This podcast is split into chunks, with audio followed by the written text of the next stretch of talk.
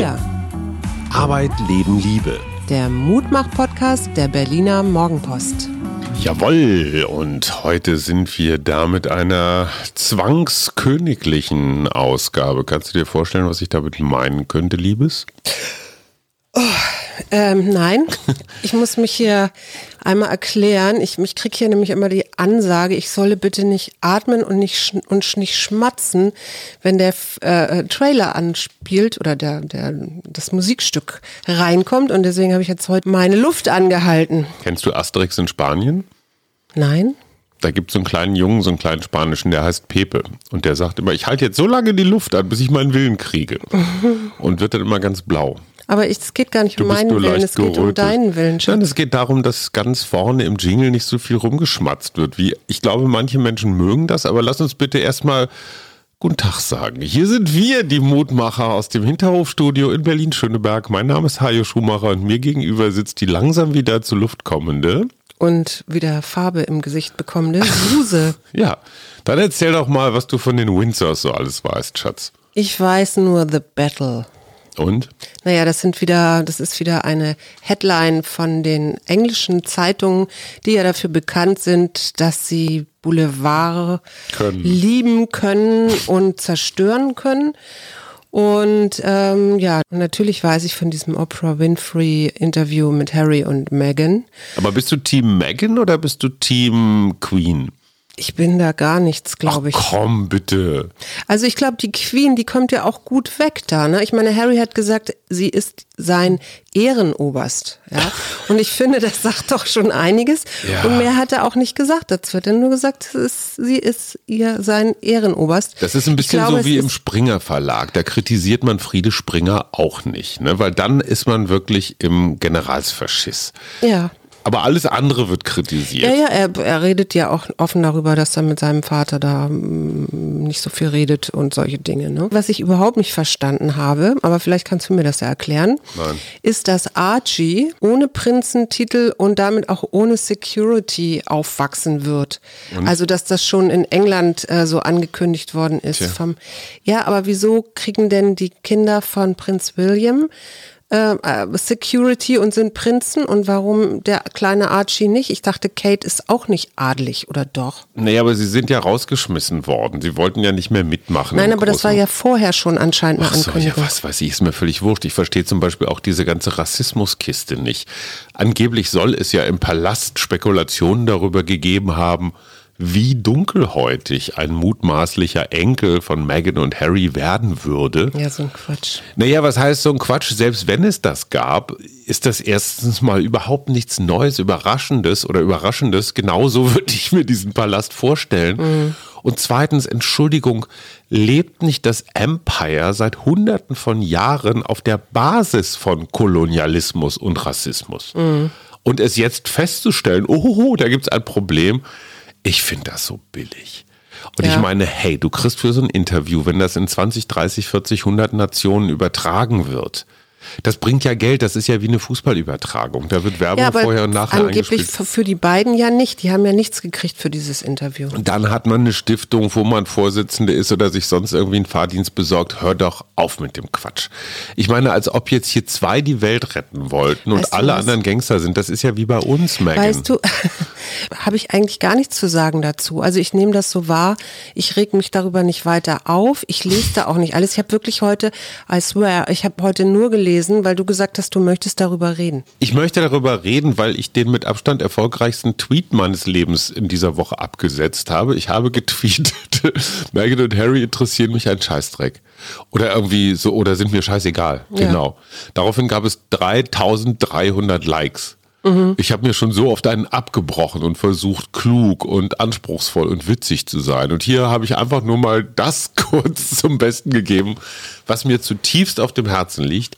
Und ich verstehe nicht, wie dieser Palast es immer wieder schafft, die ganze Welt in Bewegung zu bringen. Ich meine, da gab es doch Interpretationen. Megan hat irgendein Schmuckstück getragen, das auch Lady Diana schon Weißt du, und dieses Inszenieren als Outlaws und oh, und wir gegen The Battle, wir gegen den Palast.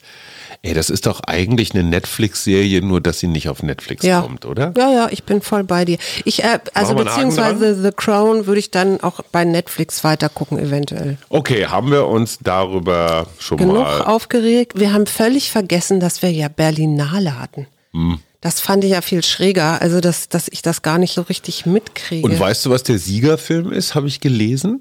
Ich glaube, ein ungarische, eine ungarisch geführte, Rumänisch, aber ich. oder rumänische Koproduktion. Es geht um eine Lehrerin, die einen privat Erotik-Pornofilm dreht und zwar mit ihrem amtlich kirchlich verheirateten Mann. Mhm. Und durch Zufall kommt dieses Filmchen an die Öffentlichkeit. Mhm. Sehen natürlich die Schüler und die Eltern fangen dann an, Gericht zu halten über Mhm. diese Lehrerin, die eigentlich nichts Verbotenes getan hat, weil das ist in ihrem Privatleben. Man kann ja jetzt auch nichts vorwerfen, wenn es der eigene Mann ist, also nicht mal ein Ehebruch oder so. Und trotzdem gibt es so brutale Entgleisungen und moralische Hinrichtungen und so weiter. Also dieser Film muss wirklich sehenswert sein, zumal Ja. er drei Enden hat. ja. Du kannst ja jetzt aussuchen, ob du Optimist, Pessimist, Ja, keine Ahnung. immer Optimismus. Also das ist alles sind so gruselige Themen, aber ich glaube, die haben eine große Berechtigung, weil das ist ja auch ein, das sind ja auch Themen, die immer mal wieder so aufplöppen.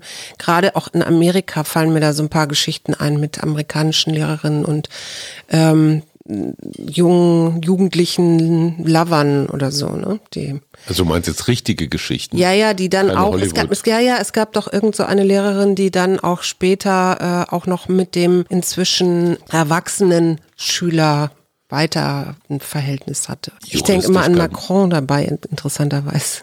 Nur weil seine Frau so viel älter ist als er? Ja, ich glaube, kenn ja, die war doch auch, Gefühl. die war doch die Lehrerin von, von ihm. Ach ja? Ja, Ach, guck mal. ja.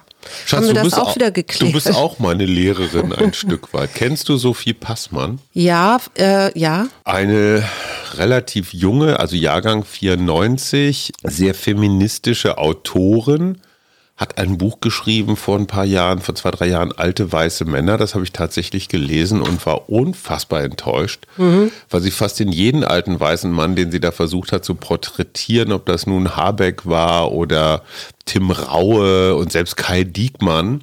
Also irgendwie fand sie alle dann doch ganz toll und sie hat jetzt ein neues Buch geschrieben, komplett Gänsehaut, wo es darum geht, unsere Generation, also uns insbesondere die, Die Boomer. hinzurichten, weil wir so wahnsinnig widersprüchlich sind und immer die Welt retten wollen und trotzdem fünfmal um die Erde fliegen für ein Yoga-Seminar und dieses ganze Verlogene und dieses Versessene Das macht darauf. ihre Generation nicht, da bin ich aber ganz anderer Meinung. Schatz, darum geht's nicht. Der Satz, den ich am schlimmsten fand, war auf die Frage, wie steht's denn heute mit ihrem Selbsthass? Also der Selbsthass ist so Teil der ganzen, ich habe ein längeres Interview mit ihr gelesen. Ähm, und sie sagt, das ist eine interessante Pose in einer bestimmten Generation. Ja, mach sein, aber wenn ich das Wort Selbsthass lese, dann denke ich immer, ey, mal einen Gang zurück. Das ist auch nicht mehr lustig oder ironisch, sondern hier liegt offenbar echt ein größeres Problem vor. Und das ist nicht nur kokett, oder? Gerade in Zeiten wie diesen finde ich das echt problematisch, wie ich auf die Welt gucke. Ja. Und mit ja, ja. dieser Haltung jetzt Auflage zu machen, ich weiß nicht, vielleicht sollte ich mich auch mehr selbst hassen in meinem nächsten Buch. Also okay, schmeißen wir weg. Meinst du, dass Bolsonaro sich auch selbst hasst? hasst? Ich, hab, ich bin heute über den gestolpert, klar, auch wegen Alexandra, die ja hier war. Von Und Sophie Passmann zu Bolsonaro, ja, okay. Ja, weil das, der hat so eine teuflische Lust zu zerstören. Mhm. Weil er ja zum Beispiel äh, die Leuten, den Leuten sagt, haltet euch nicht an den Lockdown, ja. Mhm. Die Impfkampagnen verzögert oder wenn dann unwirksame Medikamente, die auch Herr Trump ja damals hatte, mh, lieber Waren bestellt. nicht alle unwirksam. Nee, aber es gibt wohl eins, wo das ganz klar ist, Mhm. dass ich weiß es nicht, wie es heißt. Leider Gottes ist Brasilien nach wie vor hoch in der Inzidenz und ich fand es so ein bisschen schade, weil ich da ja schon gerne, ich bin ja Boomer und reise durch die Welt, ich möchte da gerne mal hinfahren Mhm. in dieses Heilungsbiotop von Ich verstehe das Alexander. ehrlich gesagt auch nicht so ganz, wenn man als Politiker diese Haltung einnimmt. Ihr könnt alles das ignorieren, was die Politik sagt. Das ist ja nun maximal widersprüchlich. Ja, ja. Ne? Dann würde Angela Merkel ja sagen, geht alle raus und knutscht euch. Ja. Ne? Weil es ist sowieso alles Unsinn, was wir da erzählen. Da muss man vielleicht auch mal die Frage nach dem Volk stellen, das ihn wählt.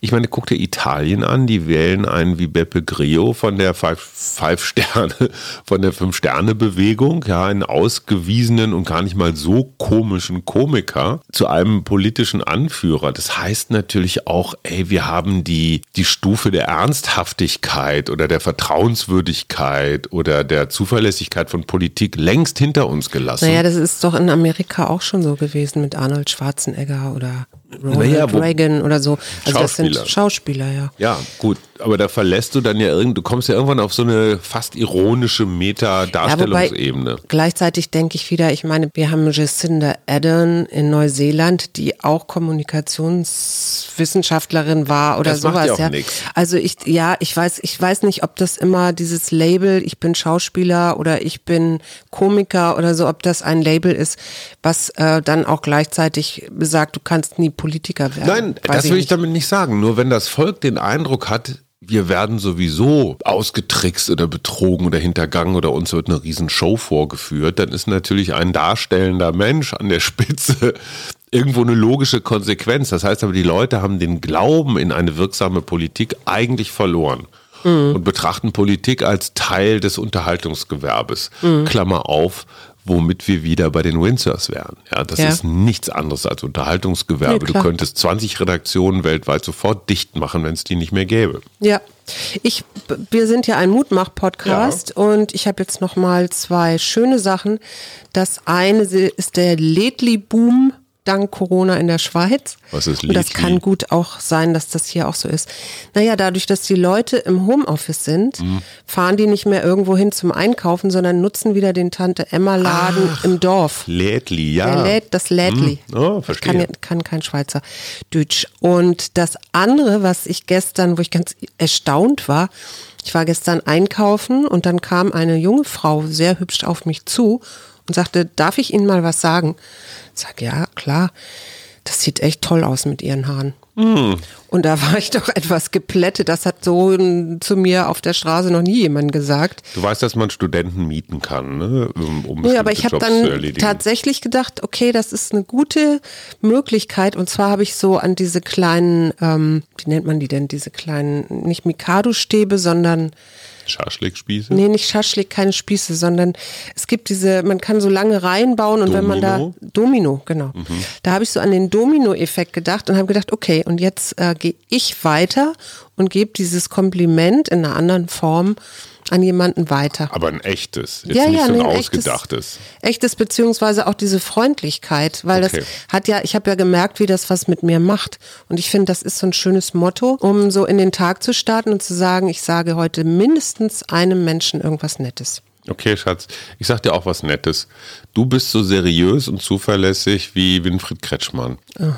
Okay, ein Kompliment, was nur so Mittel verfängt. Ja. Warum sage ich das?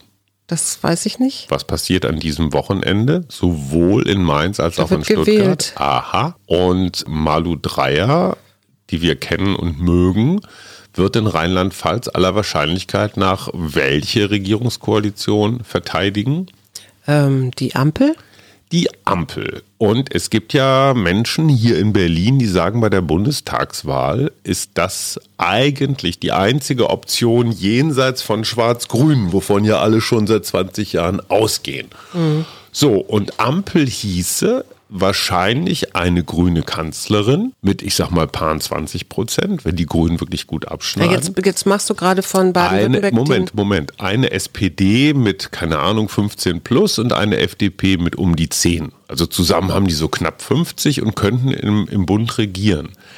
Mit wem regiert Kretschmann jetzt gerade in Baden-Württemberg? Mit den Schwarzen. Mit der CDU, genau. Und normalerweise setzt man Koalitionen fort. Mhm. Es müsste jetzt aber der, ich sag mal im Moment ja fast mächtigste Grüne, den wir haben, nämlich dieser Ministerpräsident von Baden-Württemberg, mhm. der müsste jetzt rüber zu einer Ampel. Ja. Aus Schwarz-Grün müsste der jetzt die Koalition wechseln, immer vorausgesetzt, es reicht in Baden-Württemberg. Im Moment sieht es so aus. Mhm. Warum sollte, könnte, müsste der das machen? Na, sag's. Signalwirkung. Also es gibt ja immer so Regeln. Ne? Wer in der Fußball-Bundesliga Herbstmeister wird, der wird mit großer Wahrscheinlichkeit dann auch deutscher Meister. Und ähnliche Regeln gibt es auch für die Politik. Wenn wichtige Bundesländer im Wahljahr, im Bundestagswahljahr kippen, mhm. dann kann das durchaus ein Signal für die Bundestagswahl sein. Ja. Das heißt also, wenn jetzt nicht nur Rheinland-Pfalz bei der Ampel bleiben, sondern sogar Baden-Württemberg ganz neu in eine Ampel reingehen, mhm. dann wäre das womöglich ein Signal für den Bund. Und Christian Lindner und Annalena Baerbock und Olaf Scholz wären irgendwie jetzt netter zueinander die nächste Zeit. Meinst du, dass das wirklich mit der FDP geht? Absolut, natürlich. Die FDP, also nachdem Christian. Schart? Ach, die, die machen alles mit. Also Christian Lindner wird nie wieder Nein zu irgendeiner Koalition sagen. Das hat er einmal gemacht. Das wird er nie wieder tun. Das ist der billigste Koalitionspartner, den du kriegen kannst. Und das wirklich Spannende daran ist ja, diese Maskengeschichte von mhm. unseren beiden, von unseren beiden Superexperten CDU aus dem CSU, Bundestag. Heinis? Ja, Moment. Der Spiegel hat ja angeblich noch eine Liste. Oh. Mhm, da stehen noch ein paar drauf. So, und nach guter alter Skandal, ich sag mal Verlängerungstradition, haust du jetzt jede Woche einen raus. Mhm. Und wenn die CDU-CSU-Fraktion hier im Bundestag und vielleicht auch in den Landtagen jetzt nicht ganz schnell alle ihre Leute, aber sowas von auf den Grill setzt und sagt, sag mal, Herr, Sie, Frau, Sie, haben Sie auch irgendwelche ja. Masken verdielt, dann zieht sich dieser verdammte Skandal so richtig schön bis in den Sommer rein. Hm. Und ich finde es wirklich empörend, dass Menschen sich 200.000 oder 600.000 Euro in die Tasche stecken ja. in einer Pandemie, wo es, und das zeigt aber auch, dass die CDU, CSU diesen ganz, diesen ganz gierigen Arm hat. Mhm. Helmut Kohl hat immer schon gesagt, wenn du Leute rumkriegen Merz? willst, Bimbes. Friedrich Merz ist ist der ist ein Safe auf zwei Beinen, dem geht es nur um Kohle. Wir erinnern uns an Franz Josef Strauß, der auch immer mitgenommen hat, was mitzunehmen war. Mhm. Und jetzt eben das. Ja. Und ich finde, gerade in der Pandemie ist Gier noch ekliger. Meinst du, das sonst. ist ein gutes Thema, so wie Meghan und Harry das jetzt eine Weile hält, dass wir so ein bisschen abgelenkt werden von Corona? Ja, ein bisschen Corona ist es ja noch. Zustand, äh, bis zum Impfzeitpunkt? Also ich glaube, die CDU oder die Union generell will das so schnell wie möglich loswerden, weil die haben jetzt gerade zweieinhalb oder drei Prozentpunkte in Umfragen verloren, so viel wie schon lange nicht mehr. Das mhm. hat sicherlich mit dem Impf äh, durcheinander zu tun, aber vermutlich auch mit dieser Maskengeschichte. Und ja. ich glaube, dass sich das Armin Laschet mit größtem Unbehagen anguckt, weil so startet man eigentlich nicht in, in, in eine heiße Wahlphase. Nee. Wen wählst du eigentlich zur Bundestagswahl? Das weiß ich noch nicht, das gucke ich dann. Das ist, äh, ich bin, ich bin im Hier und Jetzt, das weiß ich im Moment nicht. Okay. Bist du taktischer Wähler oder bist du so Sympathie-Herzenswähler? Ich bin nicht so ein Taktikwähler, weil ich sowieso weiß, dass meine eine Stimme überhaupt nichts ausmacht. Also. Naja, aber ich wähle manchmal gegen meine Überzeugung, weil dahinter irgendeine Vernunftsüberlegung steht. Ja, ich weiß, dass das bei dir so ist. Ich bin da, bin ich dann, glaube ich, eher Herzenswähler. Also okay. ich glaube, ich, derjenige oder diejenige kriegt meine Stimme, wo ich das Gefühl habe, die macht am meisten für die für Natur und Umwelt. Und welche ist das? Das weiß ich im Moment nicht, weil ich mich mit den Wahlprogrammen nicht beschäftigt habe. Ja. Und es ist ja auch immer so zwiespältig. Also eigentlich glaube ich das Ganze ja immer gar nicht. So, weil du so vernünftig bist. Ja, du bist die, du bist die Queen der Herzen, möchte ich von dir noch eine unmoralische Frage beantwortet haben. Es gibt einen eindeutigen Zusammenhang zwischen dem Verlauf einer Corona-Infektion mhm. und Vorerkrankungen. Mhm. Und es gibt Vorerkrankungen, für die kannst du nichts, weil mhm. die irgendwie in deinem genetischen Code angesiedelt sind oder jemand anders hat dich angesteckt. Ja. Es gibt aber auch die klassischen, ich sag mal, Wohlstands- oder Überflusskrankheiten. Mhm. Diabetes zum Beispiel. Mhm. Ja, da kann man schon äh, bei Kindern darauf aufpassen, dass dem nicht so ist. Damit einhergehend Übergewicht oder auch Bluthochdruck. Ja, aber Bluthochdruck ist auch vererbt. Okay, ich sag nur, wenn du dir alle diese drei Sachen an den Hals geholt hast durch eine ungesunde Lebensweise, mhm. weil dich vielleicht zu wenig bewegt, gelegt hast oder zu viel Mist gegessen hast und deswegen schneller an Corona erkrankst, beziehungsweise der Verlauf härter ist. Willst du mich jetzt fragen, ob man Männer früher impfen soll? Nein, aber dann wäre doch auch als Vorsorge für die nächste Pandemie oder auch generell mehr Gesundheitsbewusstsein mhm. bei den Bürgern. Ja. Finde ich ein schönes, auch ein schönes Schulfach im Übrigen. Ja, ja, brauchen wir nur erstmal ein paar, paar tausend Lehrer dafür. Nö, es gibt ja Gesundheitswissenschaftler ja, oder auch Ernährungsberater Lehrplan. und so weiter. Dann macht man daraus einen Kurs, also So, aber das ist zu deinem Thema ähm, Naturschutz. Mhm. Ich finde, Menschenschutz ist auch ein Teil und Menschen vor sich selbst in Sicherheit bringen und vor irgendwelchen Foodkonzernen, die dir einfach nur wahnsinnig viel Zucker um die Ohren hauen. Ja. Das ist für mich genauso wichtig als politisches Programm wie Bäume zu Ja, das müsste man irgendwie versteuern. Für jedes Gramm genau. Zucker, das da drin ist, müssen die irgendwie so ein Schmerzensgeld zahlen oder Softdrinks, so. Softdrinks, Verein. Softdrinks. Genau. Und Big Tobacco und Big Cola ist kein großer Unterschied. So, jetzt ziehen wir eine Karte. Ja, du darfst. Nee, ich ziehe die heute. Ich ziehe die heute. Tja. Ganz wichtig, eine gute Portion Schlaf. Tja, dann Wann schläfst du? Machst gleich einen Nap? Ja. Okay. Tschüss. Ich gehe jetzt arbeiten. Wir. Arbeit, Leben, Liebe. Der Mutmach-Podcast der Berliner Morgenpost.